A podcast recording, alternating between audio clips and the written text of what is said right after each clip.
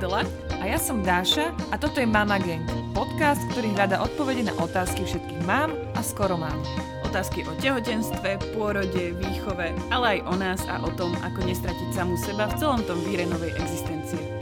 Na rovinu, bez pozlátok, Mama Gang!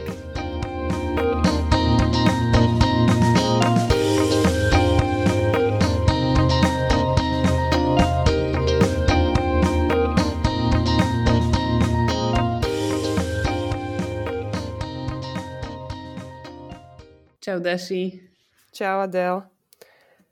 Kedysi sme mali takú ambíciu, že tu budeme v úvode vždy zdieľať nejaké knihy a podcasty, ktoré sme počúvali.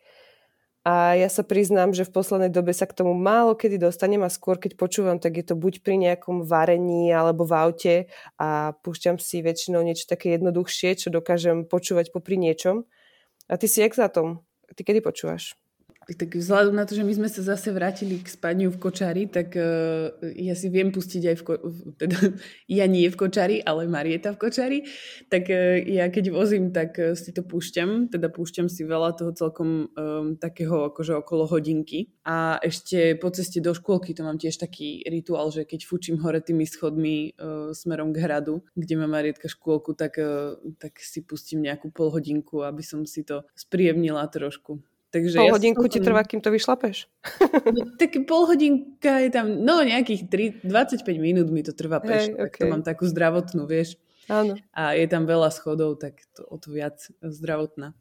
A vieš čo, ešte si púšťame aj v aute ináč celkom. A tam si púšťavame väčšinou také dlhé a také, čo Mišo má rád skôr potom.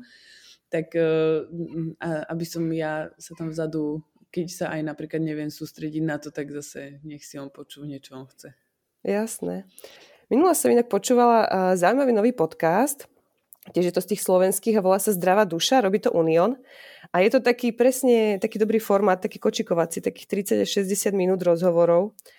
A ja som si vybrala taký kratší, taký 35 minútový a je to rozhovor so psychologom Martinom Takáčom o emóciách vo vojne. A on tam veľmi pekne popísal, že čo sa vlastne s nami deje, keď sme vystavení takýmto informáciám, aj že prečo vlastne to naše prežívanie vo vojne je iné, ako keď sme prežívali COVID, lebo sa to vlastne často porovnáva, tieto dva stavy. A dal tam veľa super tipov na zachovanie vnútorného pokoja.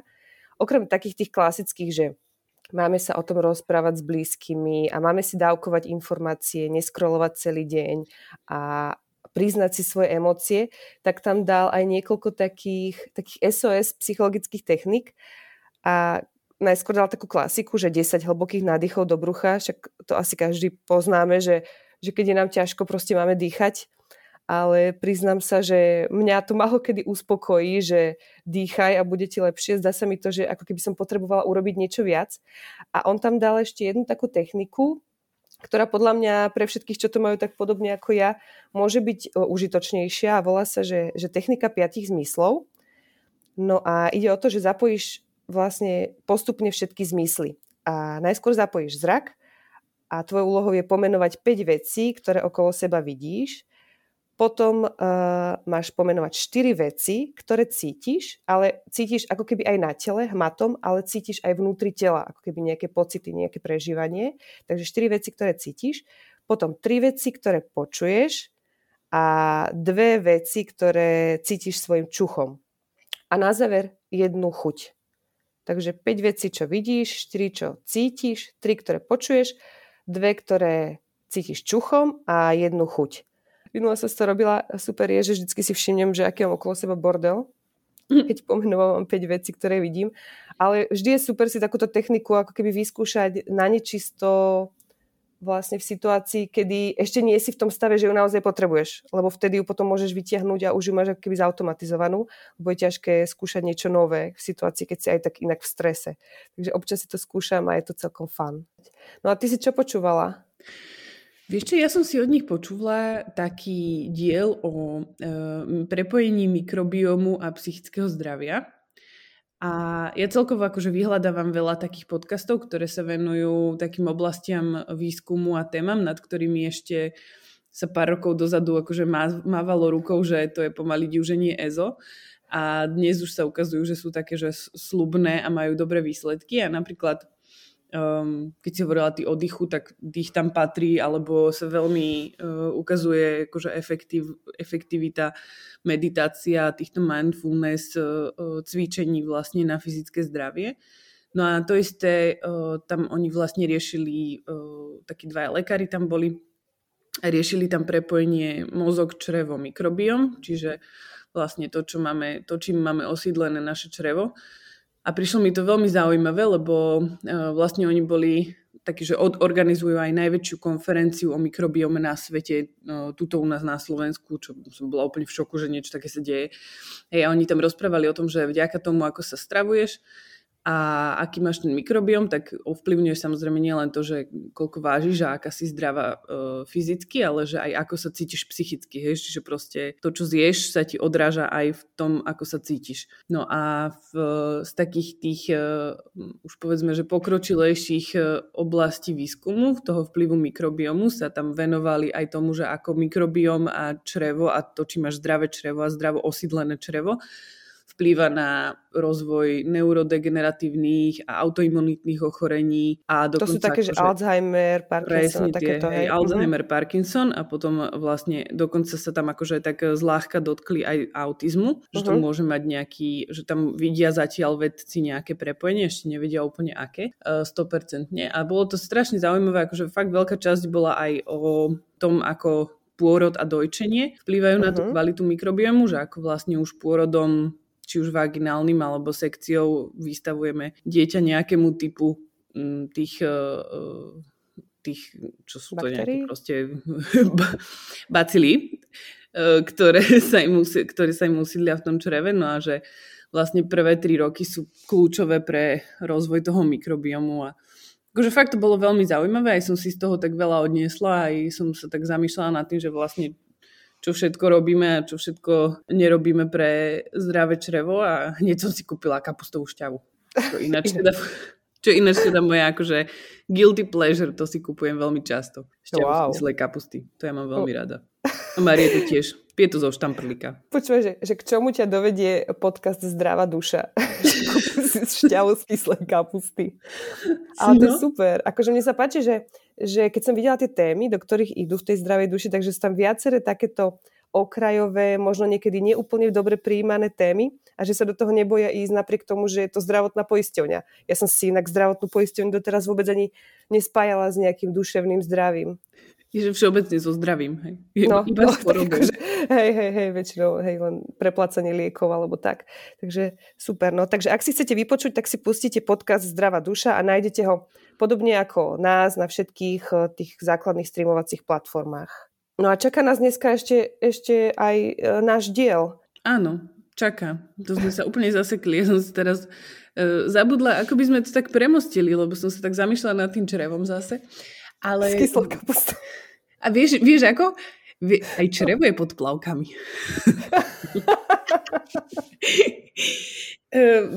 Totiž my sme sa v tomto dieli rozprávali s Dašou Cingalkovou, ktorá preložila takú veľmi peknú a veľmi dôležitú knižku, ktorá sa volá Moje telo patrí mne. A rozprávali sme sa s ňou o tom, ako s deťmi komunikovať o hraniciach ich tela a o intimných zónach a o tom, ako vytvárať pomocou prevencie a rozprávania sa s deťmi nejaké ich povedomie o tom, čo je v poriadku a čo nie je v poriadku, čo sa týka nejakého sexuálneho zneužívania alebo nejakých proste vecí, ktoré by sa im nemali úplne diať. A je to taký diel, v ktorom je podľa mňa extrémne veľa praktických príkladov a v ktorom je veľmi veľa zaujímavých poznatkov, ktoré sa na prvý pohľad môžu zdať ako veľmi nevinné, typu prečo nie je dobre držať tajomstvá doma a ktoré ti veľmi potom ovplyvňujú to,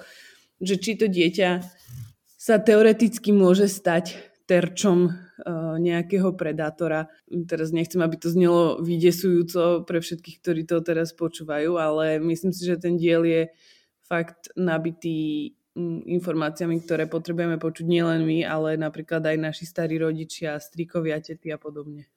Pre mňa je to presne taká tá kategória, že ani nevieš, že to potrebuješ počuť a totálne to potrebuješ počuť. Tak a myslím si, že fakt je veľmi, veľmi počúvateľný a vôbec nie je taký odstrašujúci, ako by tá téma mohla na prvý pohľad znieť, pretože sa predsa len môže týkať zase raz každého z nás. Príjemné počúvanie.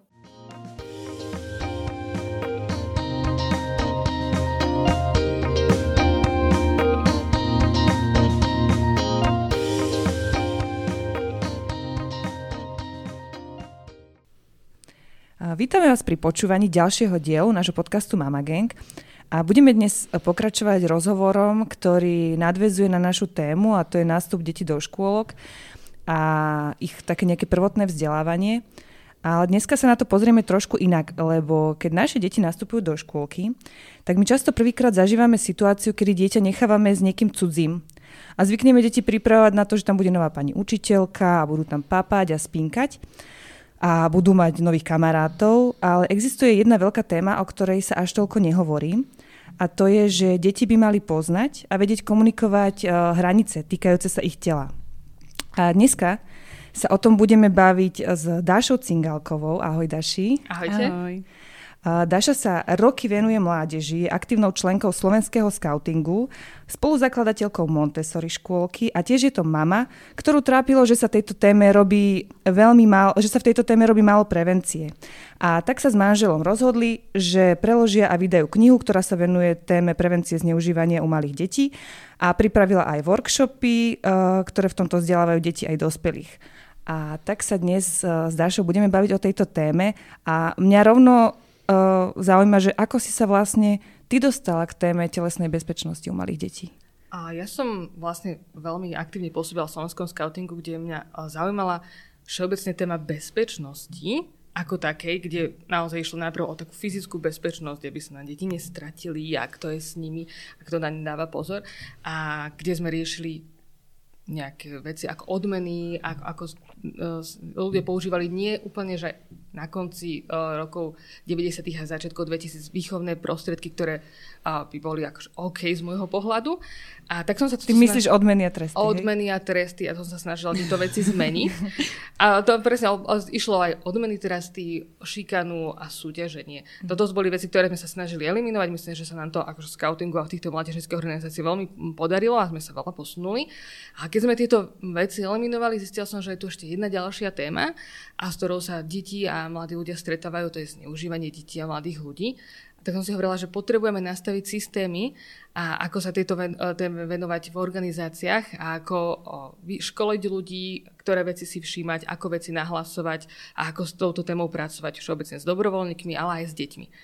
No a keď som vlastne neskôr spolu zakladala škôlku, kde sme dali svoje deti, a moja dcera bola vo veku, mala že 4-5 rokov, tak som si hovorila, že musím s touto témou aj doma ja niečo robiť, a chcela som aj prečítať knižku o tom, lebo tak nechcem vynaliezať koleso, a žiadna knižka slovenčine na túto tému nebola. Tak som si našla knižku v angličtine, ktorá bola najpredávanejšia na tému sexuálneho zneužívania telesnej bezpečnosti, ktorá je naozaj postavená tak, že si môžem prečítať s dieťaťom, a nie je to presne o tom, že mu hovorím teraz, že keď sa ťa niekto takto bude dotýkať, je to veľmi zle, proste je to naozaj že veľmi priateľsky správená knižka. Tak sme si hovorili, že prečo by sme takú knižku nemali na Slovensku, tak som oslovila tú pani spisovateľku, a tá knižka je preložená a je tu, a preto sa tomu venujem. A potom ma vlastne Zuzka, s ktorou som spolu zakladala Montessori škôlku, oslovila tiež na workshopy pre rodičov a pre deti, tak som robila také v škôlke workshopy a stále ešte vlastne v skautingu a mládežníckych organizáciách robím školenia a nastavujem systémy na nahlasovanie týchto vecí, ale aj systémy na vytváranie ďalších pravidiel bezpečnosti a ochrany pred násilím detí ako takých. No a aké sú reakcie na tú knižku? Tá knižka sa inak volá Moje telo patrí mne a ty si nám ju vlastne doručila vopred. Mne sa ju podarilo aj s Vincentom celú prečítať. Vyšla relatívne nedávno. Áno, vyšla menej, teraz. Nová. Hej, je nová. A je to také, že priznám sa, že len tak by som nevyhľadávala takú knižku, lebo možno nejak podvedome by som sa tej téme chcela vyhnúť, nie je príjemné o tom rozmýšľať. Aké sú reakcie na túto tému, keď to otváraš? A som sa nad týmto veľa zamýšľala, lebo ja sa vlastne stretávam s ľuďmi, ktorí mi túto knižku pomohli, a stretávam sa s ľuďmi, ktorí mi aj dlhodobo pomáhajú túto tému riešiť a ktorí sú aj policajti a prokurátori, ktorí sa tomuto zaoberajú. Takže všetci sú akože nadšení z tej knižky, lebo oni sa tej téme venujú ako takej. A tú knižku si teraz stále ešte kúpia rodičia, ktorí už majú nejakú vedomosť o tom. Takže s tým, že tá knižka je nová, ešte nás čaká veľa práce, aby sa dostala aj k ľuďom, ktorí tú vedomosť nemajú, alebo hlavne k deťom, a ktoré by si tú knižku potrebovali prečítať. Tak verím, že sa nám podarí dostať ju aj do nejakých zariadení alebo do knižnic v lokalitách, kde deti by si ju mohli zobrať len tak, lebo tam bude položená a prečítať si.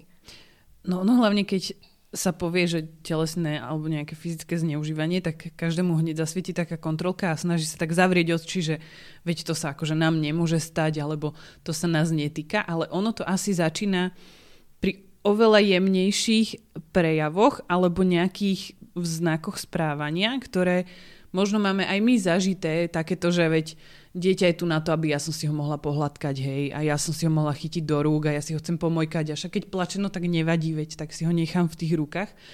Alebo keď ideme po ulici a niekto nám akože laškovne pošteklí alebo poškrabe po hlave, po vlasoch naše dieťa, tak si hovoríme, že nebudeme drama queen a nebudeme tam robiť akože scény za to, že niekto sa dotkol nášho dieťaťa. Ježiši Maria, no tak čo? No ale práve tamto asi niekde vzniká. Tak čo sú také tie bežnejšie situácie, v ktorých už vlastne ukazujeme tomu dieťaťu, že to telo nie je iba jeho? Tak tá prevencia, a vlastne tá knižka sa celá venuje prevencii, tam nič nehovorí o nejakých ďalších skutkoch a naozaj je to o tom, že my s tým dieťaťom potrebujeme pracovať od malička. A už poviem taký úplne základný príklad je, že šteklenie dieťaťa, napríklad dvojtoročného, ja ako rodič vidím, to dieťa môže byť neverbálne, má 2 roky, ako rodič vidím, že sa mu to nepáči z toho, ako sa prejavuje, a moja úloha je prestať. Ale moja úloha rodiča je takisto, keď vidím, že stará mama šteklí to moje dieťa a vidím, že tomu dieťaťu sa nepáči a stará mama stále neprestáva. Moja úloha je prísť a povedať jej, že babí, že nepáči sa mu to, prestať. Aby som ukazovala, že toto je jeho hranica tela, ktorú rešpektujem, nezasahujem mu do toho a to dieťa nemusí byť verbálne, aby som naozaj mu určovala tú prvú hranicu a ukazovala, že to je jeho prvá hranica tela, ktorú má.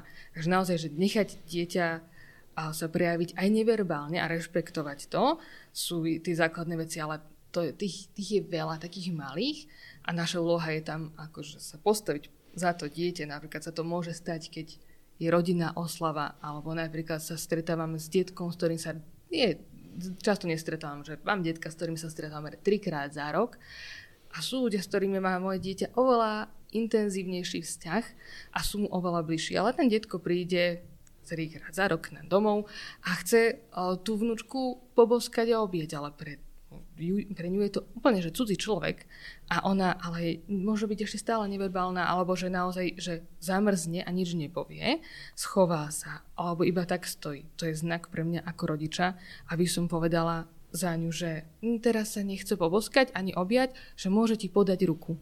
A to je presne o tomto, že ja to dieťa učím, že áno, aj podanie ruky je spôsob, akým sa vítame, je to slušnosť, to je, že v poriadku, že podaj detkovi ruku, alebo nepodaj, ale až naučíme sa to, že môžeš podať ruku, alebo môžeš zakývať.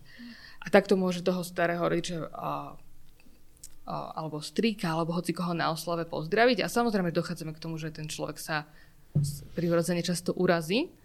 A naozaj, že ľudia do toho nejdú, pretože čo keby sa urazil, že čo keby náhodou sa nahneval alebo sa to dotkne jeho citov, ale že tam si treba povedať, že ten človek je dospelý. Keď sa s ním stretám 3-krát za rok, asi moje city voči nemu nie sú úplne intenzívne, ale že keď on sa s tým vyrovná, a ja som spravila veľkú lekciu pre to dieťa, že som mu ukázala, že keď ho väčší človek od neho mu niečo hovorí, že má spraviť, nemusí to urobiť. A toto robíme ale aj pri nielen dospelých voči deťom, ale aj pri deťoch navzájom, lebo samozrejme, že veľa ľudí si myslí, že zneužívanie detí je medzi dospelí a dieťa, ale to je naozaj často, to môže byť bratranec, sesternica a starší, niekto starší v rodine, áno, staršia osoba, ktorá tam je, ale není to dospelý človek, nemusí to byť dospelý človek, takže tam treba si dávať pozor aj na tieto veci. Akože napríklad by staršia sesternica prišla a chcela by ho napríklad veľmi objímať, áno, alebo sa s ním boskať, aj to je vlastne tá situácia. Áno, stále proste, niekto chce to dieťa, niekto mu chce narušiť jeho tú bublinu okolo jeho tela, ktorá sa volá, že bezpečná zóna, tak to proste nikomu nedovolujem. Áno, hovorím za to dieťa a učím ho tými vetami, ktoré ja hovorím, že to sa mu nepáči, a že teraz sa nechce objímať. Hovorím mu, dávam mu tie vety, ktoré ono vie potom povedať neskôr, že to sa mi nepáči, ako teraz sa nechcem objímať. Že naučím dieťa, čo je súhlas. Alebo môžem ho aj to, že áno, teraz sa mi to páči, ale opäť sa mi to nepáči, že súhlas môžem hocikedy vziať späť. Takže áno, že teraz áno, alebo to dieťa môže iného, ale včera sa mu to páčilo, že to je v poriadku, včera sa mu to páčilo, dneska sa mu to nepáči, že rešpektujme, že povedal nie. Ja som v tomto také, že mňa to vždy tak desilo na tých rodinných oslavách a všetkých tých stretnutiach, že tam máš akože prísť a teraz sa fyzicky nejako s tými ľuďmi kontaktovať. Mne to bolo vždy strašne nepríjemné, ale nikdy som nemala tento nástroj. Hej. A teraz akože pri tej malej to o to viac vidím a o to viac sa snažím vždy to akože komunikovať. A normálne som to tak akože jemne som to vysvetlila mojim rodičom, lebo môj otec vždy tiež chcel akože daj mi pusku. Hneď ju šiel brať na ruky a viac menej aj svokra bola taká, že hneď ju chcela, lebo však dlho sa nevidíme, tak ona sa na ňu teší strašne a majú sa rádi a všetko, lenže ona proste po tých 2 mesiacoch, čo ju vidí, tak vždy potrebuje nejakú chvíľku času, hej, že kým ju teda akože zase naspäť navníma. No a tak som ich naučila, že nehovorí, že daj mi pusu, ale opýtaj sa, že či ti chce dať pusu. A keď ju chce dať, tak akože OK, ale keď nie, tak proste nie. No tak alebo neberi ju na ruky, lebo keď ju zoberieš na ruky teraz, tak potom ďalšie 2 hodiny sa s tebou nebude chcieť hrať, lebo bude vidieť, že hrozí to, že ju zoberie niekto na ruky proti jej vôli. A úplne to funguje, akože nikto sa nijak zásadne neurazil, práve naopak, bolo to také, že vidieť, že aj im to docvaklo, že vlastne toto sa deje, tak len to som chcela tak povedať, že niekedy ten strach z toho, že ten druhý človek sa urazí, je vlastne len taký, čo si my vytvoríme, že vlastne ten druhý človek, ktorý je nám blízky, to zoberie úplne v pohode, len to proste treba vysvetliť z toho pohľadu, že aj im sa zmení ako keby tá paradigma toho, že dieťa tu nie je na moje potešenie, ale že to dieťa je normálny človek, ktorý má tiež nejaké svoje preferencie toho, že chce byť zobratý na ruky alebo nechce. A tá komunikácia akože s tými rodičmi je, že pár viet, ale môže to byť úplne extrémny rozdiel a akože fakt to funguje. Áno, tá knižka je veľmi dobrá, podľa mňa aj pre starých rodičov. Akože ja som tiež hovorila, že toto je že super rodičom vysvetliť a o tom sa rozprávať. Jeden z tých nástrojov, ktorý aj je akože pomenovávaný ako niečo, čo odpudzuje ľudí, ktorí by boli akože páchateľmi sexuálneho zneuženia, je to, že vedia, že vy tú tému doma riešite. No, že prečo by si niekto vyberal to dieťa, ktoré o tom má nejaké vedomosti, ktoré vie povedať nie, ktoré vie pomenovať všetky časti svojho tela správnym názvom a vie povedať, že toto je moje telo, že nechytaj sa ma. A takže naozaj, že jedna z témy o tom hovoriť, že toto my doma riešime, baviť sa so svojimi kamarátmi o tom a so svojou rodinou, že áno, je to téma, ktorú treba vzdieliť a vzdelávať. Mne ešte napadlo, že jak si hovorila, že oni často... Vieš, že tie naše deti, oni vidia často proste na internete, posláme si videá, fotky, ale tie deti ten kontakt nemajú a niekedy, akýby tým ľuďom nedochádzalo, že áno, my ťa poznáme z tých fotiek, videí, ale to dieťa vlastne vás nepozná, hej, že aj to vlastne vytvára takú ilúziu toho, že vlastne ten blízky vzťah pokračuje, deti v tomto online svete nežijú. Čo som sa... Aha, že ja keď som čítala túto knižku, tak som si uvedomila, že ona je fakt, ale akože viac asi pre mňa o vzdelávaní ako pre neho. Hej, že hoci je tak napísaná jednoducho, tak ja som si veľa vecí uvedomila na tak tom. Tak tá filozofia celá je o tom, že tejto téme by sa primárne mali vzdelávať dospelí ľudia. Že to nie je zodpovednosť detí, ale že nás dospelých, ale ja neviem to inak spraviť ako cez knižku pre deti, ktorá má aspoň komentovanú časť vzadu pre rodiča, až je podľa mňa dôležité, že si ten rodič tú knižku aspoň prelistuje a prečíta vzadu sám predtým, než ju ide čítať s dieťaťom, lebo naozaj si potrebuje niektoré veci sám sebe uložiť a spracovať a povedať si, že aha, že tak toto sa mi dialo a že nebolo to OK, alebo toto som robila, že mohlo by to mať takéto následky. No a táto knižka začína veľmi peknou kapitolou o poznávaní vlastných emócií. A to, ja som mala dojem, že to začína tak dosť zoširoka. Prečo je to v tejto téme také dôležité? Pomenovať to, ako sa cítim je jedna z tých základných vecí pre tie deti, aby vedeli povedať, že cítim sa smutný, nahnevaný, vystrašený a naozaj vedieť, že tieto veci vychádzajú z toho aj ako moje telo reaguje na niektoré situácie a nájsť si dôveryhodné osoby a zodpovedné osoby, ktorým viem toto povedať, je vlastne základ, že to dieťa naozaj, že sa nám vie, že sa nám môže s tými citmi zveriť a že tie city sú neni dobré alebo zlé, že to sú proste pocity, že ktoré to dieťa má a že my ich rešpektujeme a na základe toho, aké má, ďalej robíme ďalšie kroky. No? Ale že je dôležité, aby sme si s tým dieťaťom vybudovali dôveru a vedeli pomenovať, že takto sa cítiš, to ale vy viete, že aj vo výchove veľa pomáha, keď dieťa plače alebo sa necítia, že pomenujete ten pocit, že ono zrazu vie, že, že mama mi rozumie, otec mi rozumie, že vie, že takto sa cítim, že je to fajn, že trochu viac si rozumieme. Mne sa veľmi páči, že vlastne sú tam tie pocity potom preklopené aj do takých akoby telesných pocitov a to bolo pre mňa veľmi akože super, že to tam je napísané, lebo mám dojem, že my sme sa ako keby u seba sme stratili taký ten, že my už nie sme taký, nevšímame si tak na svojom tele všetky tie prejavy toho, že nám niekde nie je dobre. Že často to ako keby prehliadame, neviem, či to je výchova, alebo čo, že sme boli naučení to potlačovať, ale že nevšímame si to tak. A v tej knižke je to krásne vlastne pomenované presne, že čo sa deje. A my sme, keď sme si to čítali, tak sme to aj ukazovali, že deje, že čo sa deje s tým telom. To sú také veci, ktoré voláme, že varovné znaky. Že keď tomu dieťatku sa potia ruky, bolí ho brúško, keď by sa pocikalo, alebo že trasú sa mu kolienka, alebo chce sa mu ísť na záchod naozaj, že vie povedať, že treba to pomenovať, že ak sa takto cítiš, tak treba mi to povedať. Že ak vždy máš tieto pocity z niečoho, alebo naozaj tieto deti vám to často povedia pred tou rodinnou oslavou, keď už na nejakej boli. Že by vám to povedali, že áno, takto sa cítim, lebo mám stres tej rodinnej oslavy a vy mu viete povedať, že prečo.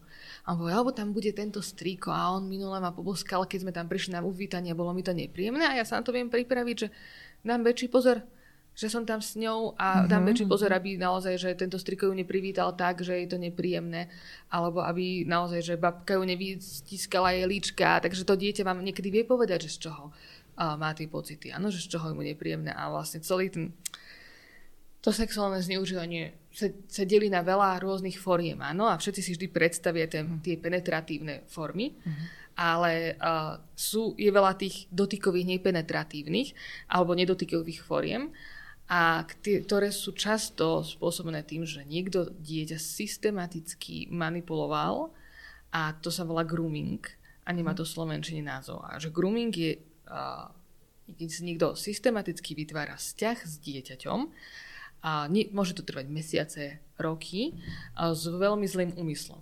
Ale tie veci, ktoré predtým robí, sú stíhateľne, trestne a sú proste sociálne akceptovateľné a že sa s ním často stretáva. Môžete to mať napríklad niekoho, kto vám strašne chce pomáhať s vašimi deťmi. No, alebo môže to byť tréner na nejakom krúžku, ktorý si akože systematicky že vytvára nejaký vzťah s tým dieťaťom, kde vytvára to, že to dieťa mu verí.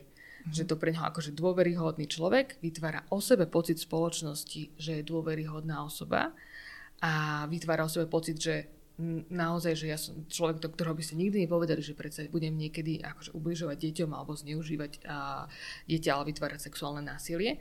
Takže to je že systematická práca toho páchateľa. Dobre, počkaj, keď to povedal, ako to rozoznám od niekoho, kto si chce normálne vytvárať vzťah s dieťaťom? Nerozoznáš. Akože to som nechcela počuť. Nie, že toto, takže všetci budeme dnes dobre spať. Ja vieš, no lebo mne hneď išli obrázky, vieš, že kto je taký akože. Grooming je, bohužiaľ, že grooming. A kedysi si ľudia veci mysleli, že sa niečo dá na tomto zistiť, alebo že sa to dá spozorovať. Ale to sa dá spozorovať až spätne. Až keď k niečomu dojde, tak si dokážete a vtedy dokážeme povedať, že ale prečo si to ten človek, prečo to ľudia v okolí nevšimli? Ľudia si to v okolí nevšimnú. Proste to sú veci, ktoré vám dojdu až naspäť. Že tento človek preto písal môjmu dieťaťu SMS-ky, alebo že preto sa s ním chcel stretnúť, alebo preto mu chcel pomáhať doučovať matiku a zavolal si ho do kabinetu, že tam proste sú tie veci, ktoré ja musím to dieťa ako menšie pripraviť na to, že jeden z týchto nástrojov groomingu sú tajomstva, že tajomstva napríklad nedržíme. A veľa ľudí si myslí, že čo tam to nedržím, ale že slovenčine a lingvisticky ľudia majú podľa mňa problém hovoriť o rozdiel medzi prekvapením a tajomstvom. Keď chcem babke spraviť narodinovú oslavu a chcem to spraviť tak, aby o tom nevedela, tak deťom poviem vlastným, že to bude prekvapenie, nevravte je to. Prekvapenie proste vždy vyjde najavo, je pozitívne, deti z neho nemajú zlý pocit, tešia sa naň. Tajomstvo je niečo, čo tomu dieťa niekto povie, že nikomu to nevrav, budeme mať spolu tajomstvo.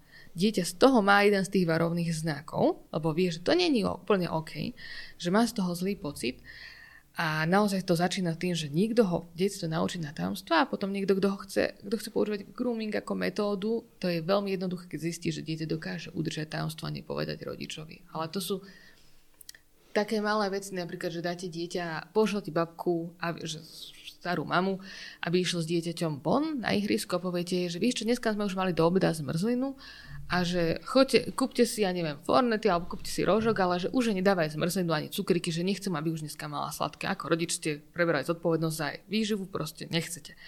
Ale že viete, že s babkou sa dá dohodnúť, ale zrazu babka si myslí, že som raz za týždeň s tým dieťaťom, ja mu predsa musím dopriať tú zmrzlinu, tak mu tajne kúpi zmrzlinu a cukriky. No a väčšina detí je veľmi úprimných, ako moje deti to kričia už vo dverách, že väčšina detí je takých úprimných, že buď vám to hneď povedia, alebo vám to povedia, napríklad keď ich uspávate večer, že vieš čo, ale mamina, že babka mi kúpila tú zmrzlinu, ale povedala mi, že to je tajné. A toto je niečo, čo je, že reálne zlé. A v zmysle toho, že áno, že ja tomu dieťaťu vtedy mám povedať, že aha, ďakujem, že si mi to povedal, že to je super, že si mi to povedal. A nič viac. No, že nejdem rozprávať nič o tej babke. Žiadne dôsledky. Čiže nejdem hovoriť, že to ste si nemali. Nesmiem sa hnevať na to dieťa, to nebola jeho zodpovednosť a nie jeho rozhodnutie nič. Ale nehovorím ani nič, že aha, tak ja si to s babkou vybavím, že pred tým dieťaťom, lebo ono mi to na budúce nepovie, lebo si myslí, že teraz tej babke ublížil. Aha, jasné. Takže ja príjmem tú informáciu, poďakujem, že mi to povedalo. Dieťa uspím a potom si idem zatelefonovať s babkou alebo jej zavolám a vysvetlím, že to, keď učí dieťa, moje dieťa klamať mne, že není akože jednorázová vec, ona ho učí naozaj, že klamať rodičovi je v poriadku, že mať tajomstvo pred rodičom je v poriadku a robiť niečo s niekým iným, kde sa to dieťa necíti komfortne, že je v poriadku. A toto je proste presne to, čo učíme deti, že tajomstva my nedržíme. Že kľudne, že chceš robiť prekvapenie niekomu, chceš mu napísať pohľadnicu a povedať a nechceš mu to povedať, jasné, ale že tajomstva nie. Až to je jeden základ z tých vecí, že keď vám dieťa povie, že s niekým má tajomstvo, tak sa ho začnite trochu pýtať, že s kým, aké tajomstvo. A že naozaj, že toto je to, čo nechce rodič. Aby dieťa malo tajomstvo s iným dospelým ľuďom o niečom. Ja si myslím, vieš, že starí rodičia to robia, že vôbec nevedia, aké to môže mať dôsledky a oni si myslia, že to tajomstvo, keď majú spolu s tým dieťaťom, že to je niečo, čo upevňuje ich vzťah. Že majú alebo niečo spoločné. Taká zábavka, vieš? Taká sranda a také niečo, vieš, že čo majú. Spojenectvo také. Tak. A tam im to treba proste vysvetľovať, že oni tiež vyrastajú v nejakej dobe, to nie je o tom, že ich teraz akože odsudzujem za to, že to robia. Že tam oni robia najlepšie, ako vedia v tej situácii a treba im to vysvetliť, že aké to má dôsledky. Že my sme mali túto situáciu, ja som to moje svokre vysvetlila a naozaj, čo fungovalo to, že chvíľu, potom to zase nefungovalo a tak ja som obmedzila stretávanie s ňou a s tými mojimi deťmi, že sme sa stretávali, že som tam bola. Čo som si povedala, že OK, že tak teraz tam budem, že jasné, že môžeme sa stretávať, ale ja tam budem. A keď som videla, že to zase bude fungovať a že sme sa o tom zase porozprávali, tak zase sa mohla s nimi stretávať bezo mňa, ale ja proste nejdem do toho, že to nechám tak. Takže je dobré o tom hovoriť preventívne so starými rodičmi skôr, než sa to vlastne udeje a vlastne stále to nie je záruka, že to tak zostane. Ano. Takže občas to pripomenúť, hej. A keď nie, tak sa nie asi. To je základné, že my v rodine tajomstva nedržíme. Pri tom jedle je to podľa mňa taká akože najčastejšia nie situácia, že ja sa veď čokoládku, kinderko, tak zmrzlinku a tak tajomstvo a nebudeme to.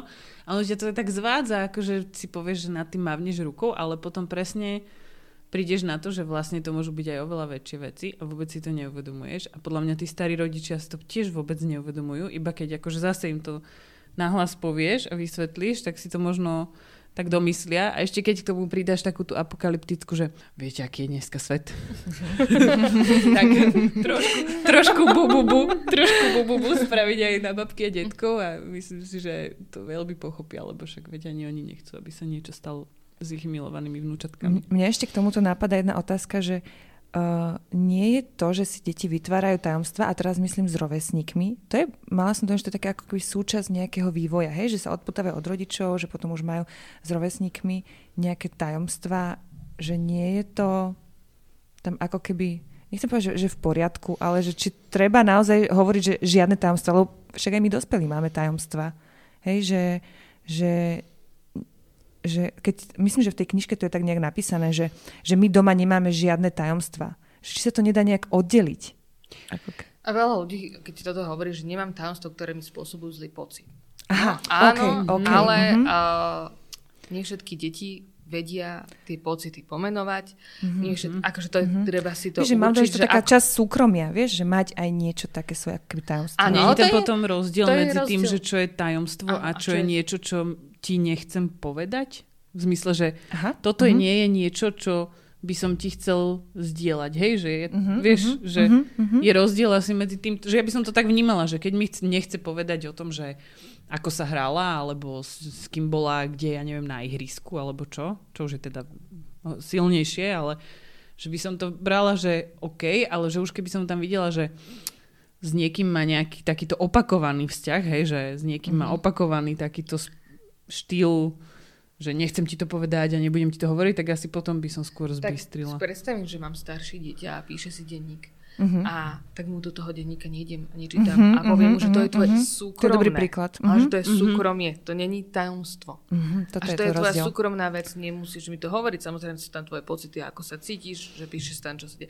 Ale že mať s niekým tajomstvo je presne, že niekto dospelý väčšinou alebo starší hovorí tomu dieťaťu, to nikomu nevral. Že, že z toho pohľadu, že to dieťa je v tej pozícii podriadenej a niekto mu to zakazuje. Hej? Že tak v tom zmysle, že takéto tajomstvo my nemáme. Ale naozaj, že keď deti akože si medzi sebou hovoria, ja to proste hovorím aj deti, aj dcére, keď si hovorí, že ale že v škôlke máme takéto tajomstvo s tým a že hej, a že prečo potrebuješ mať to tajomstvo, že lebo sme sa nechceli hrať s niekým iným a teda ja to ale riešim, že pre mňa je to akože základ toho, že prečo moje dieťa chce vyčleňovať niekoho iného. Vieš, že aj tie tajomstvá v tej škôlke, že tam sa proste o tom tie deti nemajú mať preč tajomstvo. Poviem si, že dve dievčatka sa chcú hrať a chcú mať tajomstvo, aby toto tretie dievčatko nevidelo. No to je ohrozenie toho tretieho dievčatka a jej pozície v tej skupine. A tak tam sa tiež s tým bavím, že prečo sa nechceš hrať s tým dievčatkom, alebo že kto sa s tým dievčatkom hrá, prečo sa s ním nikto nehrá. A že tam sa akože o tom, akože z toho pohľadu dospelého viac bavím. Ano, že tam o tých pocitoch tých detí, aby to vedeli pochopiť vzájomne. A ešte mi napadá, že pri týchto maličkých, akože povedzme takých okolo tých 3-4, tam ešte je to väčšinou také, že proste niektoré deti sú také viac haptické, že viac sa chcú objímať, viac sa chcú dotýkať a niektoré naopak práve, že si tak akože držia taký odstup, že či sa vôbec takýmto malým deťom to dá nejako vysvetliť alebo ukázať, že toto dievčatko sa nechce chytať alebo naopak, že toto sa práve chce objímať, lebo je také. To je moja úloha ako rodiča, hlavne na ihriskách, ktoré sú akože obľúbené miesto pre veľa rodičov v odzovkách, kde naozaj, že mala som svoju dceru, ktorá bola tá staršia, sa nechcela dotýkať a prišlo k nejaké dievčatko, tak ja som povedala aj tomu cudzemu dievčatku, že ma teda sa teraz nechce dotýkať, ale že môžete sa spolu hrať, alebo že chce toto, ale ja to poviem tomu inému dievčatku, keď ten iný rodič nezasiahne, však mu jemne akože verbalizujem, ja mu nič nerobím, iba vidím, že čakám, že ten rodič zasiahne, lebo to moje dieťa akože zamrznuté a odstupuje a chováva sa za mňa, tak to proste sú najväčšie neverbálne náznaky toho, že sa nechce dotýkať. A tak to ja poviem aj tomu inému dieťatku. Inak však vlastne my keď sme teraz boli vonku, tak Marietka objala Vincenta. A my sme to potom tak akože nejak dorozprávali, že ty si pomenovala, že čo Marietka, ja že čo Vincent a on s tým bol OK. Ale ja viem, že on keď s tým nie je OK, on rovno to dieťa sotí preč. Že podľa mňa, pokiaľ tie deti ako keby prirodzene väčšinou vedia reagovať, ak vedia, že môžu. Áno, ale to je presne o tom, že ja viem napríklad, že moje dieťa by zareagovalo tak, že odíde alebo strpne iné dieťa, nikoho buchne, tak ja som tam ako rodič, ktorý to dieťa pozná, už trošku preventívne reagujem, že viem, že fú, tomu to dojde a že tak aj zareagujem, poviem, že asi sa nechce, keď vidím, že sa nechce a keď chceš, sa môžeš spýtať, že chceš sa objať? A to je super, že ty vlastne pomenovávaš, že tá reakcia je aj vlastne reakcia na stres je aj znehybnenie a aj to majú tie malé deti a aj to môže znamenať nesúhlas. Aj to by sme si mali všimnúť. Áno, lebo veľa ľudí si myslí, že tichý súhlas, to je akože z nejakej doby, keď sme boli malí, že v triede paniučka povedala, všetci boli ticho, lebo sa nikto neodvážil nič povedať. Takže súhlasíte, tichý všetci, súhlas. Áno. Takže ticho nie je súhlas. Tak. Ticho nie je súhlas. Dôležitá vec. My sme mali teraz veľmi podobnú, keď hovoríš o tom zamrznutí, tak my sme mali teraz takú situáciu v lietadle, čo proste mali obmedzený priestor, hej, a pani pred nami na sedadlách bola taká, že taká už cez 70 riadne a taká proste ona to nemyslela zle, hej, ale videla dieťa, no tak sa chcela akože s ním hrať, no. A ona jej stále šmatrala cez tú škáričku, cez jej sedadlo, ona sedela pred nami, hej, a stále mala, Marietka sedela na zemi a tam si niečo kreslila, alebo tak. A ona jej tam zašmatrala a poškrapkala ju, alebo tak, že pošuchorila jej vlasy. No a dospelo to až, a ja už som jej stále hovorila, že prosím vás, nedotýkajte sa jej, ona s tým nie je v poriadku, ona to nechce. A tá pani stále. Až to dospelo do takého stavu, že ja už som na ňu akože bola fakt, že hnusná, že dajte nám pokoj. A Marieta už bola taká, že nie ujo, lebo ona si myslela, že to je ujo. Nie ujo pozerať, lebo ona sa stále ešte aj nakúkala na ňu, vieš, a snažila sa tak byť ako keby priateľská. Čiže to bolo také, že a ja som v tom uzavretom priestore tých x milión ľudí, ktorí tam boli, ktorým som ešte nechcela akože úplne spôsobovať to, že moje dieťa tam bude mať totálny 5-hodinový záchvat plaču, ale už to teda tam spelo. Tak som ešte tak akože balansovala medzi tým, že ako jej to vysvetliť a už ju poslať do keľu, s tým, že vlastne my sme nemali ako utiec z tej situácie, hej, lebo to boli naše miesta, tam sme proste museli sedieť. Takže potom som to už akože vyriešila tak, že som normálne prehodila plachtičku, že nech akože vidí, že tam nejde cesta, tá diaľ nevedie. Ale bolo to vlastne pre mňa také prvé také brutálne uvedomenie toho, že hej, že v tých uzavretých priestoroch niekedy proste fakt stáva toto, že ten človek šmatra po tom dieťati v dobrom, asi z jeho pohľadu, ale že je to fakt akože strašne ťažko manažovateľné. No a to sú ťažké situácie, no lietadla. Hej, naozaj, že... A tam má každý pocit, že to decko je tam akože, však keď neplače, tak sa ho môžem chytať, vieš? Áno. No. Áno, to je... Aj keď pláče. Lebo nás tiež všetci chceli. A tak to je o tom, že o tom, keď je žena tehotná, cudzí ľudí proste pohľadkajú brucho. Proste to je to isté, že ja tiež nikoho neprídem a nehladkám. Áno, no? Že prídem za svokrom, že a ty si tuším pribral. Takže na bruchu pohľadkám. Takže to sú naozaj že telesné hranice iných ľudí, ktoré my proste potrebujeme rešpektovať. Veľmi zaujímavá téma v knižke je v rámci tej prevencie je bezpečná sieť. A ja som najskôr nevedela, že čo si mám pod tým predstaviť. A to je vlastne ako keby sieť ľudí, ktorým môžeme dôverovať. A mňa veľmi zaujalo, že tam sú ako keby že mama, táto a potom stárky, stárka. A bolo tam spomenuté, že vždy tam má byť aj niekto ako keby mimo rodiny. Čo som si uvedomila, že tie malé deti to vlastne ešte nemajú často. No, tak je to, tá knižka je pre deti od 3-4 roky, takže naozaj, že je to, tá bezpečná sieť sa robí tak, že dieťa si môže obkresliť ruku a potrebujeme do tej bezpečnej siete dostať s tým dieťaťom 3-5 ľudí, ktoré si by si malo v spolupráci s tým rodičom vybrať.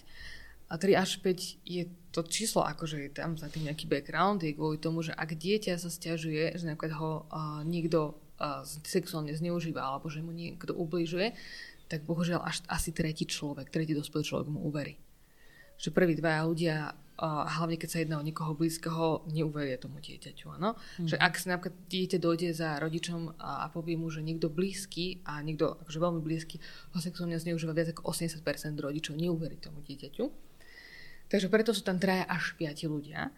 A keďže naozaj, že to dieťa si má vybrať tých ľudí, takže si môže vybrať, že mamo, toto, teta, koho chce, babku, detka, aby sme zabezpečili, že ak sa to deje v rodine a napríklad to niekto nevidí, tí ľudia, ktorých si dieťa vybralo, nevidia, alebo že nechcú vidieť, tak je tam proste niekto, ktorého si vyberie to dieťa, a väčšinou je to pani učiteľka. No, že väčšinou je to, že pani učiteľka zo školky, pani učiteľka zo školy, alebo je to niekto z nejakého krúžku, kde dieťa chodí. Alebo je to naozaj niekto, koho proste to dieťa akože má s ním nejaký vzťah, že je to nejaká kamarátka. Áno, že, že stretávate sa vy dve a že je to proste ten rodič toho druhého dieťaťa. A má to byť dospelý človek, hej? Lebo teraz, keď si povedala kamarátka, tak mi napadlo, že... Nie, dospelý človek, ale áno, že je veľa spôsobov. Že je často sa stáva to, že dieťa na sexuálne zneužívanie sa príde tým, že dieťa sa zverí rovesníkovi a ten rovesník to povie svojmu rodičovi a ten rodič je dosť verí tomu dieťaťu a hovorí si, že asi by sa to mohlo byť pravda. Takže áno, dieťa sa zverí aj rovesníkovi, ale tak nevyberá si štvoročné dieťa nejakú štvoročnú kamarátku, že tam a vlastne toto nerobíme už s dospelými deťmi, s adolescentmi, to není šanca to tam vtedy s nimi robiť. Takže toto je naozaj niečo, kde si to dieťa vyberie nejakú učiteľku, niekoho z tréningu a niekoho, s kým koho pozná. A v akom veku by sme mali s tými deťmi normálne takto zadefinovať takúto bezpečnú sieť, tak aby oni vedeli, že o čom sa bavíme.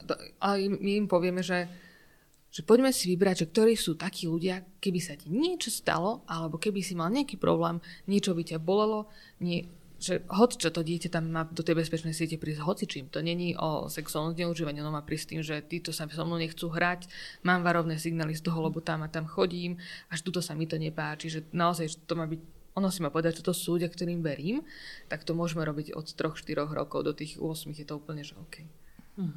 A tu je to aj tak pekne pomenované, myslím, že s kým si rád čítaš, s kým sa cítiš bezpečne pred spaním. Ja tam dieťa ti nebudem predsa hovoriť, že aby ťa niekto sexuálne nezneužíval, tak tu si vyber 5 ľudí. Áno, tak to komu je naozaj, povieš, keď náhodou. Nie, toto nerobíme. Áno, že to je presne o tom, že poďme sa porozprávať, že ktorých je 5 ľudí, ktorých máš tak rád a vieš, že za nimi môžeš prísť hocičím. Že môžeš prísť, keď sa niečo trápíš, keď si šťastný, keď sa chceš porozprávať a vždy tam budú pre teba. Ja som skúšala slovo dôverovať, vysvetľovať včera, že komu môžeš dôverovať a tak. Neviem, či už padlo na úrodnú pôdu, ale možno minimálne sme začali diskusie. My tak máme teraz, že trpezlivý. To je slovo, ktoré sa my teraz učíme pochopiť. Jeho to mi napadlo pri tom dôverovať. Ale ešte teraz vlastne pre nás je taká téma, že pomenovávanie, tomu sme sa ešte trošku vyhli, zatiaľ, že pomenovávanie intimných častí, hej, lebo Marieta je strašne rozkecaná a teraz akože všetko chce nazvať nejako.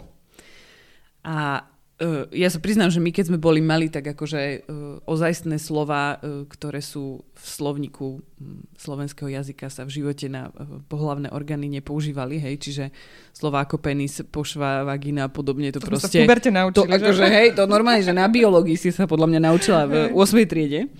A dovtedy to bolo také, že to sa ani nahlas nehovorilo o tých častiach tela.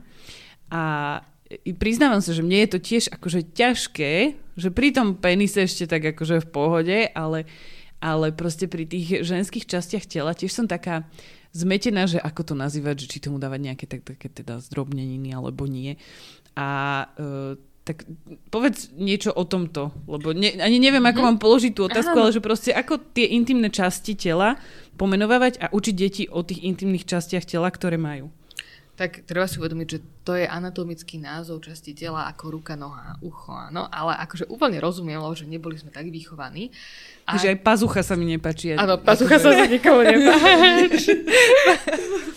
Ale tiež sa tomu vyhýbame. Tým môžeme začať vždycky, hej? Takže tá knižka iba pomenováva u chlapcov, že penis a semeníky a u dievčat hovorí o vulve a vagine, ale nič viac, iba to spomenie v jednej vete, že táto existujú. A pre deti je dôležité poznať ten názov. No, že to, že vy používate doma, že iný, a ešte slovenčne sú tie názvy väčšinou také, že ľudia aj vedia, o čom hovorí človek. A knižka vychádza z angličtiny a tam niekedy, keď ako ženské pohlavné orgány nazýva niekto cookie, tak a keď náhodou dojde dieťa za pani učiteľku, povie, že môj tatínko jedol moje cookie, tak tá pani učiteľka nevie, že to dieťa sa mu sťažuje na sexuálne zneužívanie. A akože naozaj, že není to slovo, ktoré by si nám ona vedela doplniť. Takže naozaj je to o tom, že to dieťa vie povedať, nikto sa ma dotýkal penisu alebo nechytaj mu penis, tak to proste naozaj, že odradíš úplne hocikoho, áno, že keď proste malé dieťa toto povie. Ale je to základ naučiť detí, takže pravidlo plaviek. A sa to volá. A to je, že všetko, čo mám pod plavkami, sú moje intimné časti, ktoré dám tie názvy, pomenujem, že ako sa volajú, by dieťa vedelo, a že tých intimných častí sa nikto nedotýka, okrem toho, keď som malý, a ten človek, ktorý sa o mňa stará, má kúpe, alebo keď ma niekto vyšetruje, a to ešte teda dúfam, že tam dojdeme k tomu, že tam by mohol byť ten rodič pri tom vyšetrovaní. Mm-hmm. A že keď som akože v nemocnici a vyšetruje ma lekár. Takže toto sú naozaj, že, a ináč dieťaťu vysvetlím, že to je proste pravidlo plaviek, ktoré si zapamätáš, to je tvoja intimná časť, po tým ťa nikto nechytá. Mm-hmm. To je super. To je inak také veľmi jednoduchý. Vincent nechce nosiť plavky, takže... Tak niektorí ľudia volajú, že pravidlo spodného prádla.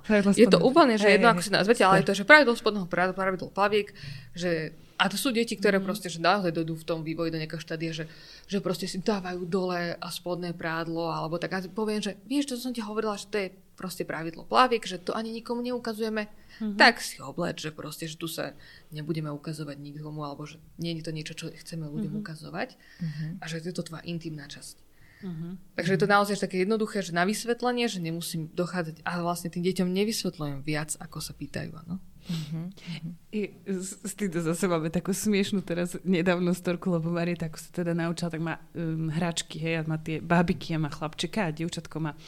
A to dievčatko teda tam nehovoríme, že pošva alebo vagina, ale hovoríme tomu, lebo nejako skysúc proste Mišo to donesol cikulka, hej. Ale vieme, že odtiaľ dievčatko cíka, odtiaľ to kaká a má chlapčeka, ten má penis a rýtku a teda z penisu cíka a z rýtky kaká a ju strašne baví ich dávať na nočník. Hej, tak ona vždycky príde s tou babikou, dajú na nočník, chlapčeka posadí. A tak sedela v kúpeľni s mojou mamou a vysvetľovala jej, že vidíš, baba, toto je chlapček, on má penis. A teraz ja som normálne cez stenu cítila, jak tej mojej mame nabehli tie červené lica, vieš. Že vieš, a som počula, jak z tej kúpeľne sa ozvala, že a Marietka stále, že penis, vidíš, baba? Tvoja mama nás počúva? Myslím, že to nebude počúvať. Aj keby počúvala, tak sa nad tým zasmeje. Ale to bolo krásne, že vidíš, baba? Čiže ešte možno aj tie naše deti naučia tých našich rodičov rozprávať o tých intimných častiach vlastnými názvami. Akože, lebo ty, ak si povedal, že cikulka, hej, a že v angličtine je jasné, keď to niekto volá kuky, tak to je proste, ale že vulva je pre mňa také, že keby som ho naučila, že to je vulva, tak to vlastne nikto ani nepoužíva. Áno, hej, akože podľa mňa je dôležité, že proste tomu dieťaťu predstavím tieto názvy, že vie, čo to je, že existujú a že vie, keby proste bolo najhoršie, tak ich niekde proste vyťahne späť a povie, že toto, že niekto mi nerozumie, že stiažujem sa na niečo, nerozumiem a použijem potom naozaj ten anatomický názov. Hej, že keď povie cikulka, tak je to také, že každý pochopí, že... Lebo u nás je to také, že teraz sa vysvetľuje, že odtiaľ sa cíka, tak preto je to proste cikulka, tak mi to príde presne taký názor, že proste to, tá knižka hovorí o tom, že to dieťa to má poznať, vedieť, že toto sa tak volá proste. Tiež mi hovorím, že toto je taký kyptík, ale je to ruka proste. Takže naozaj, že je to, že čas, áno. Ježiš, ideš povedať, že ale je to penis. Nie, to taký kyptík. Toto možno vystrihneme. Ale asi skôr nie. Neviem, či sa bude dať. Teraz mi úplne vypadla otázka, ktorú som mala nachystanú ešte k tomu. Ja som sa ešte na jednu vec chcela spýtať, lebo stretla som sa s tým, že dievčatá sa už v škôlke hambia a nosia napríklad podprsenky. Že není to akože opak, alebo že už trochu moc, alebo to je normálne správanie, vieš, v rámci tejto bezpečnosti telesnej. Ja si myslím, že ti už dala proste, že niekedy chcem byť ako maminka a moja dcera by si dala silonky úplne všade a samozrejme, maminka, prosím ťa, uši mi už pod prsenku, tu máš staré tričko, z toho mi to uši, akože vždy ma prekvapuje jej dôvera moje schopnosti, ale naozaj, že chcem byť ako maminka, že naozaj, že nie je to niečo, čo by tie deti potrebovali. Ešte mňa na tomto prekvapilo, že Marita si to strašne tak uvedomuje, že neviem, že možno to robia aj nejakí chlapci, ale ona si tak strašne uvedomuje, že vlastne ona je teda dievčatko a že má prsia. Uh-huh. A ona tie bábiky normálne kojí. Uh-huh, že ona si vyťahne tričko a začne akože Macko vydáva proste mliečko. Hej, a povie, že Ona, že Macko pije mliečko odo mňa. Ja pijem mliečko od svojej maminky. Alebo keď vidí niekoho niekde, že pije mliečko, tak ona vždycky povie, že od svojej maminky. A podľa mňa tam si to akože tak začne uvedomovať a potom si uvedomí, že ja si schovávam prsia, hej, že ja ich nenosím tiež proste na voľno u rodičov alebo hoci ako na navštevách, tak asi tam by som hľadala ten dôvod, že prečo si to vlastne dievčatka teda skôr akože zakrývajú než chlapci. Že by som to tak videla. Lebo to vidím na nej, že ona si keby má tendenciu si pripodobňovať to, že ona je tiež teda dievčatko tak ako ja. Že aj ona nosí. Hej. Áno. A pritom mi ešte napadlo ďalšia taká zásadná vec, že či, že vlastne ako my, ženy, znášame často veci, ktoré sú nám nepríjemné pri tom dieťati. Typu žmolenie bradaviek, hej, štipanie alebo nejaké akože ohmatkávanie. A toto je podľa mňa tiež taký spôsob, ako ukázať tomu dieťaťu, že toto sú moje intimné partie, hej, toto sú moje prsia, ktoré keď už sa nekojíš, tak proste dobre chápem, že si potrebuješ občas chytiť, ale mňa už to bolí alebo je mi to nepríjemné a ja jej to teraz strašne často hovorím, lebo ona mi sa ešte stále má tendenciu akože žmoliť prsia niekedy, keď je nervózna. A tiež akože si uvedomujem, že hovoriť, že nechytaj ma prosím za bradavku, je mi to nepríjemné teraz, tak akože si tak hovorím, že snáď to z toho chápe tiež. Len pri tých malých deťoch sú ešte tie naše telesné hranice dosť také, aký by mám pocit, že prepojené. Vieš, že tie deti, že často sme vlastne spolu nahý, koža na kožu, to kojenie a to, že tie deti umývame, že tam ešte, že asi má zmysel, že tá kniha je až od 3 rokov, kedy tie deti už sa vedia viac odrediť sami a už sa viac oddelujú od tej matky. To je vlastne náš cieľ, nie? Ako rodičia každý deň, aby dieťa bolo samostatnejšie. Yes. A takže vlastne to, že naozaj, že chceme, aby bolo samostatnejšie a aby proste sa vedelo lepšie o seba postarať a fungovať. Tak to, že ho aj učíme, ako sa umyť samé a vlastne je vlastne jeden z tých spôsobov, že áno, že tak skús sa umyť sama, ja ťa doumývam. Alebo že keď budeš potrebovať pomoc, povedz. Že naozaj, že je to o tom, že tomu dieťaťu dávam ten priestor opustiť tú moju hranicu, áno, že ísť ďalej, áno, že byť sám sebou a tou osobnosťou mať svoje telesné hranice. Hej, lebo keď si ty vlastne sama svoje nejako dostatočne nestrážiš popri tom postupnom oddelovaní a stále ich popieraš, tak niekde podvedome sa to dieťa aj tak naučí, že OK, tak mamine je to síce nepríjemné a vidím, že jej to je nepríjemné, lebo jej to je nepríjemné, keď jej žmolím hodinu v kuse proste prso pri kojení. Uh-huh. Ale ona to vydrží, no tak. A asi je niekedy, to tak. Niekedy je úplne že veľká úloha toho partnera, ktorý má tiež povedať, že ale mamine je to nepríjemné, pozri. Uh-huh. Že takto a takto sa tvári, že veď my žijeme tej domácnosti aj s tým partnerom, ktorý proste má prísť a vstúpiť do tej situácie a že pomôcť tej žene, alebo tak to má byť aj naopak, že ona keď vidí, že dieťa robí niečo ockovi, čo mu je nepríjemné, tiež proste povie, že tatinovi to už je nepríjemné. Takže to naozaj niekedy pomôže, keď zasiahne ten ďalší človek, ktorý je tam s nami. Miša je vždy navrhne, že si môže chytiť jeho bradavku. Občas si chytí a potom povie, že nie. V knižke sa ešte spomína vlastne situácia u lekára, lebo lekár je často ďalší človek, ktorý sa dotýka tiel dieťaťa. Máme si, akože ako k tomu pristupovať, hej, povedzme v tej ordinácii, má to dieťa, má si ten doktor pýtať súhlas, alebo vieš, že v ideálnom stave, ideálneho zdravotníctva by to tak malo byť a bolo by to super a nám netrvalo dlho nájsť napríklad takú zubárku alebo takú, že pediatričku a mám takú, ktorá proste povie dieťaťu, že čo mu ide robiť, ale samozrejme človek sa dostane sem tam na nejaký urgentný príjem, kde Proste ja chápem proste, že tí ľudia sú zaneprázdnení, nemajú čas proste toto riešiť, tak ja to riešim tak, že ja to hovorím za to dieťa. Za toho doktora, že teraz ti ide toto spraviť, že teraz ťa vyšetrí, že teraz ťa to možno bude studenie, lebo ťa budú počúvať. Že povieme, že a teraz ti idú pichnúť inekciu, že vydržíme. No, že netvárim sa, že to nejdeme spraviť, alebo čo. Že to proste je o tom, že tomu dieťaťu sa snažím to verbalizovať ja, keď to nerobí ten lekár. Mhm. Mhm.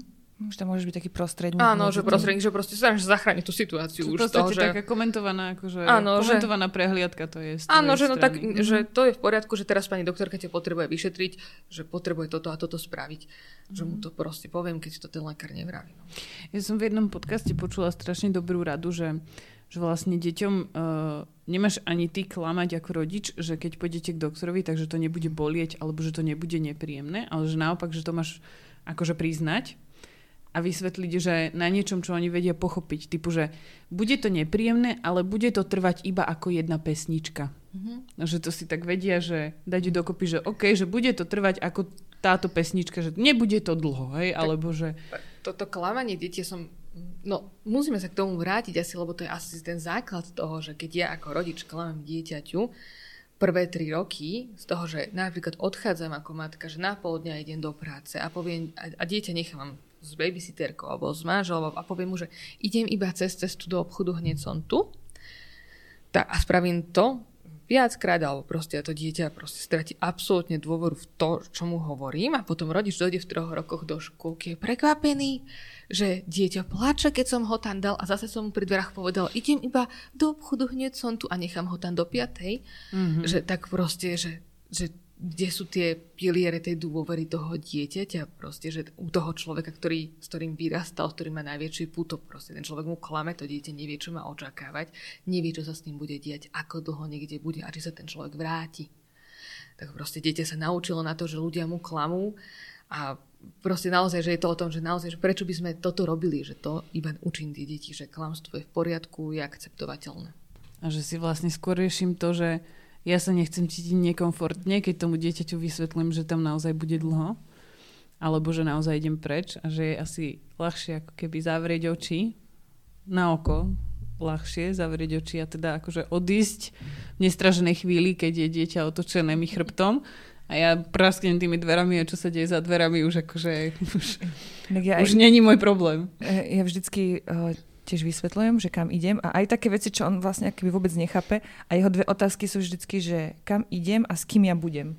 To sa vždycky pýta. A vždycky mu poviem, a ja mu aj poviem, že vieš čo, musím ísť vyzdvihnúť vitamíny, potom musím ísť na nákup a všetko ako keby, alebo ideme nahrávať podcast, a on nie vždy to vie akože vysvetliť, ale keď som si tak zvykla, že mu dávam tú reálnu odpoveď, on je s tým nejak ako keby OK. A niekedy nepláče. Ale to je OK, či tie deti pláču, že proste, že je... To dieťa som tiež učila, že áno, že idem na druhú stranu do obchodu, pozrie sa na mňa z okna, išla som na druhú stranu do obchodu, zakývala som mu, vrátila som sa, dieťa vedelo, že proste som mu tie roky neklamala z toho, kde idem, ako to dlho bude trvať, a keď mu poviem, že prídem až keď sa navečeriaš, tak dieťa vie, že aha, už večeriam, že dám mu tam tie nejaké styčné body toho, že kedy dojdem, že vie väčšinou, jedlo je ten, že keď po olovranti alebo po obede prídem, keď sa naobeduješ, tak ono si to vie spojiť, že aha, už tu bude mama, ale naozaj, že povedať mu, že to bola minulá svedkom takej situácie, že pani povedala dieťaťu 4-ročnému, že idú do Lidla na nákup, išli na 4 dní na Silvestra, a to dieťa nechalo u starých rodičov. No akože si mi predstaviť, ako sa to dieťa 4 dní cíti u tých starých rodičov. No, akože sa rodičia nevykašľali. Takže potom nemôžeme akože očakávať, že keď dieťaťu klameme, že ono sa nenaučí na to, že niekto iný a sníma tajomstvá a učí ho, že klamať mne ako rodičovi. Okay. Takže ako keby o to budovanie dôvery vzájomné od začiatku je veľmi dôležité. A máš ešte nejaký tip, že keď si predstavím, že dieťa máme prvýkrát v škôlke, že ako sa s dieťaťom baviť o tom, čo bolo v škôlke, aby sme zistili napríklad, či je všetko OK. Ale tam má deti klasicky, že čo nové škôlke? Nič. No, veď takže, toto, vieš. Áno, že že škôlka je akože veľmi bezpečné prostredie, že tam máte, že viac dospelých ľudí, že ak sa niečo v škôlke deje, alebo ak je tam nejaké dieťa, ktoré iným deťom blíže, viete to, že to dieťa vám to povie, niekto príde dohryzený. Akože naozaj, že škôlka není to prostredie, kde by sme očakávali, že sa tým deťom niečo stane. Ale keď sa chceš spýtať, akože, tak sa musíš vždy pýtať nejaké veľmi konkrétne otázky, nie otvorené. Že ako bolo škôl, keď na to žiadne dieťa neodpovie, povieš dobré, čo nové, nič. Tak keď sa pýtam, že akou obľúbenou hračkou si sa dneska hral, alebo ako sa má tvoj kamarát a boli ste spolu a boli ste na šmyklavke. Akože keď dáme veľmi konkrétne otázky, tak to je šanca, že to dieťa akože odpovie viac. Plus školky, ktoré niekedy posielajú fotky rodičom, tak keď si pozerám tie fotky s tým dieťaťom, že pozri, túto na fotkách si a toto ste čo robili. Takže naozaj, že tie fotky dávajú že veľa príležitostí na konverzáciu s tými deťmi o tom, čo sa v školke deje a čo tam má rád. Ale naozaj, že školka nie je to prostredie, kde by sme sa mali stretávať akože s tým, že tamto dieťaťu asi niekto nebude obležiť. A veľa bolo takých aj medializovaných prípadov, kedy sa práve nejaké podobné prípady zneužívania diali na nejakých detských táboroch, alebo tak, keď už tie deti boli väčšie. A my sme sa bavili aj s Daškou, že vlastne to nie je len o tom dospelom, ktorý môže zneužívať, ale že aj presne, že tie deti sa vlastne snažia zapadnúť do toho kolektívu. A že aj v rámci toho kolektívu môže dochádzať k nejakým takýmto nepríjemným situáciám, ale to dieťa to akoby nejako zatají alebo berie to na ľahkú váhu len preto, že chce zapadnúť. Tak možno v takýchto situáciách, že ako sa s tým dieťaťom baviť alebo ako tie otázky klásť, keď už ono vie mi odpovedať, ale zároveň je tam taká tá z tej druhej strany, že chcem byť prijatý, ale aj to chcem mame povedať. Je, že akými otázkami to odhaliť v týchto situáciách. No ak už došlo k nejakému zneužitiu alebo niečomu, tak veľa z tých detí to nepovie a veľa z nich to povie až po roku a veľa z nich to povie až po veľa rokoch. Takže tam naozaj, že celé je to o tom robiť čo najviac, že prevencie aj toho vzdelávania, ako toho nášho dieťaťa, o tom, že čo je súhlas, že čo je OK robiť v akom veku, že rozprávať sa s tými deťmi, kým je čas, že kým nás ešte počúvajú a rešpektujú to, čo im hovoríme, ale naozaj si aj kontrolovať to, kam to dieťa chodí, v zmysle toho, že vedieť, s kým sa stretáva, že akí sú to ľudia a kde chodí, čo robí a naozaj, že nevychovávať asi možno v zmysle toho, že teraz mňa musíš počúvať, ja som autoritatívny typ a budeš robiť všetko, čo poviem, lebo to dieťa si potom v puberte nájde vlastne niekoho iného, ktorý mu bude hovoriť všetko, čo povie, lebo to tak má nastavené, že to je proste jeho bezpečné prostredie. Áno, že on potrebuje, mu niekto hovoril, čo má robiť. Takže keď som nerešpektovala jeho názory alebo nerešpektovala som jeho pocity a ako dieťa, tak potom sa nemôžem čudovať, že v puberte si nájde niekoho iného, ktorý ho nerešpektuje, jeho názory, jeho pocity. Mm-hmm. Takže naozaj, že je to, ale je to v tom, že treba zisťovať, že kam deti dávam a keď napríklad dávam deti nejaký krúžok a niečo sa mi nepáči, tak podľa mňa je, že najdôležitejšie je sa ozvať. A naozaj, že byť za rodiča, ktorý proste stále prudí, je mi to jedno. Proste keď mi napíšu splávanie, že máme plávanie, napríklad, kde moje dieťa chodilo tak, že 5 detí je v bazéne, je tam tréner a my rodičia sme pri bazéne. No, že pozeráme sa na to, bo dieťa má 5 rokov, je malé. No a prišiel COVID a teda riaditeľia toho plávania napísali mail, že keďže je COVID, nemôžeme sa tam stretávať viacerí v tej miestnosti, ako je bazén, že aby sme sa vždy ako rodičia dohodli v šatni, že ktorý z rodičov bude pri bazéne. A tak samému som zavolala, že tomu nerozumiem, že čo ten jeden rodič akože pri tom bazéne má robiť. Že on je akože zodpovedný za tie deti, lebo ja som podpísala, že ja som zodpovedná za svoje vlastné deti na tom plávaní, tak prečo by iný človek mal byť zodpovedný? A tá pani mi vysvetlila, že nie, že to nech sa nebojím, že on určite není právne zodpovedný za tie deti, že to len keby nejaké dieťa chcelo ísť napríklad cikať, aby išiel s ním. A ja, že aha, že tak akože ja mám svoje 5-ročné dievčatko nechať ísť na toaletu s cudzím pánom, ktorého som vôbec nepoznám. A že nevidela som ho, ona, že áno. A ja, že no nie, proste to není v poriadku. A ten telefón trval 45 minút, to nebolo o tom, že ona proste to porozumela. A my sme akože veľa argumentovali, prečo som jej raz vysvetlila, že to nie je v poriadku. A nie je to v poriadku aj z rôznych iných pohľadov, že prečo ja mám svoje deti vysvetľovať, že ja tam nemôžem byť, ale iný rodič, áno.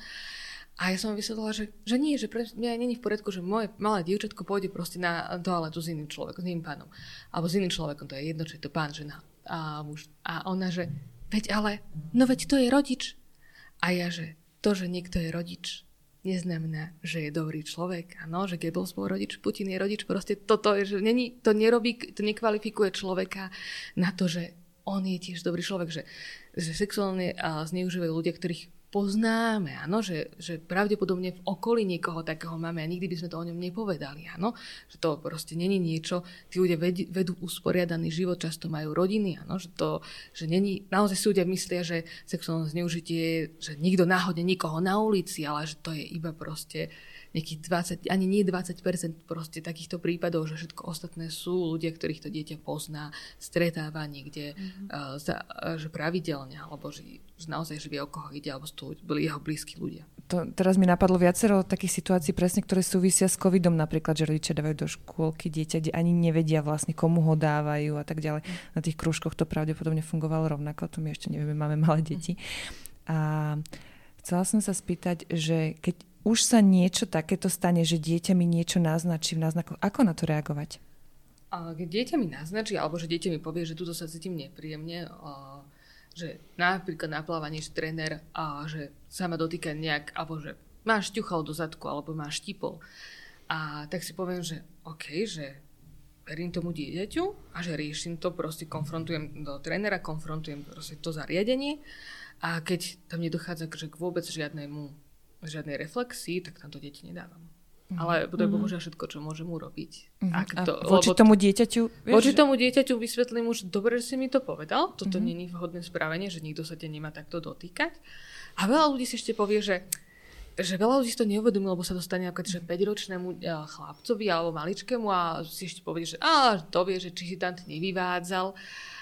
Ale potom si povieme, že keby sa to stalo 13-ročnej cére, že príde plávania a povie, že niekto to dievčatko chytil za zadok alebo ho štipol na zadok. Takže či by sme reagovali rovnako? No, že tak si poviem, že však to 5-ročné dieťa má tiež právo na to, aby ho tam proste nikto nešmatkal. A tak tamto dieťa nedám, poviem mu, že OK, že tak budeme chodiť na iné plávanie. Zase sa dostávame k tomu, že aj dieťa je človek. A takisto má mať úplne rovnaké práva ako ten dospelý človek, že ho napríklad nikto nechytá za vlasy, alebo za riť, alebo za iné časti tela. Ale vychádza mi z toho, čo hovoríš, že vlastne ono sa to deje a takí ľudia sú okolo nás a to najlepšie, čo môžeme robiť, je prevencia a robiť tú prevenciu nahlas, lebo vlastne keď to vidia aj tí agresori, tak si to nedovolia tým deťom, ktoré sú asertívne. Hej, on vlastne celá tá výchova ide asi smerom k tej asertivite. Áno, a vlastne toto je, že tá knižka nemusí pomôcť deťom iba pri tejto situácii, ale o tom, že naučil som sa, že môžem povedať nie. Že toto sa mi nepáči, že môžem povedať niekomu, že že toto sa mi nepáči, že narušite môj osobný priestor, že cítim sa šikanovaný, že toto není iba, alebo nedal som vám súhlas na toto, že to není o tom, že idem touto knižkou iba učiť deti, ako sa brániť sexuálnom zneužitiu alebo ako preventívne pri tom pôsobiť, ale aj o tom, ako byť človek, ktorý rešpekt a súhlas má naozaj taký, že cítený a že to žije. Ja myslím, že už môžeme pomaličky ukončiť tento dnešný krásny diel. Krásny a veľmi, veľmi dôležitý. A tak ho ukončíme našou tradičnou otázkou, že keby si mala to tak nejak zhrnúť do takých 3 bodov, že čo by si chcela, aby si z toho ľudia, ktorí to počúvajú, odniesli, tak čo by boli tie 3 veci, ktoré chceš, aby zostali v ľuďoch? Aby ľudia verili deťom vlastným a ich pocitom a svojim pocitom, asi takým, že by sa vcítili do svojho tela, aby verili vlastne tým deťom, čo im hovoria a aby zasiahli, keď vidia, že dieťaťu sa niečo nepáči, že je nekomfortné, aj keď naozaj sa im môže stať, že spoločnosť tedy bude veľmi prekvapená, že prečo to robia. Áno, že budú musieť nejaké prekračovať nejaké spoločenské stereotypy, keď zasiahnu. A asi aby deťom nevyčítali, že mali niečo spraviť inak, lebo deti robia najlepšie, ako vedia v tej situácii, v ktorej sú. Super. Ďakujeme. Ďakujeme. Toto bola Daša Cingalková a knižka, o ktorej sme sa bavili, sa volá Moje telo patrí mne. Ďakujem aj ja.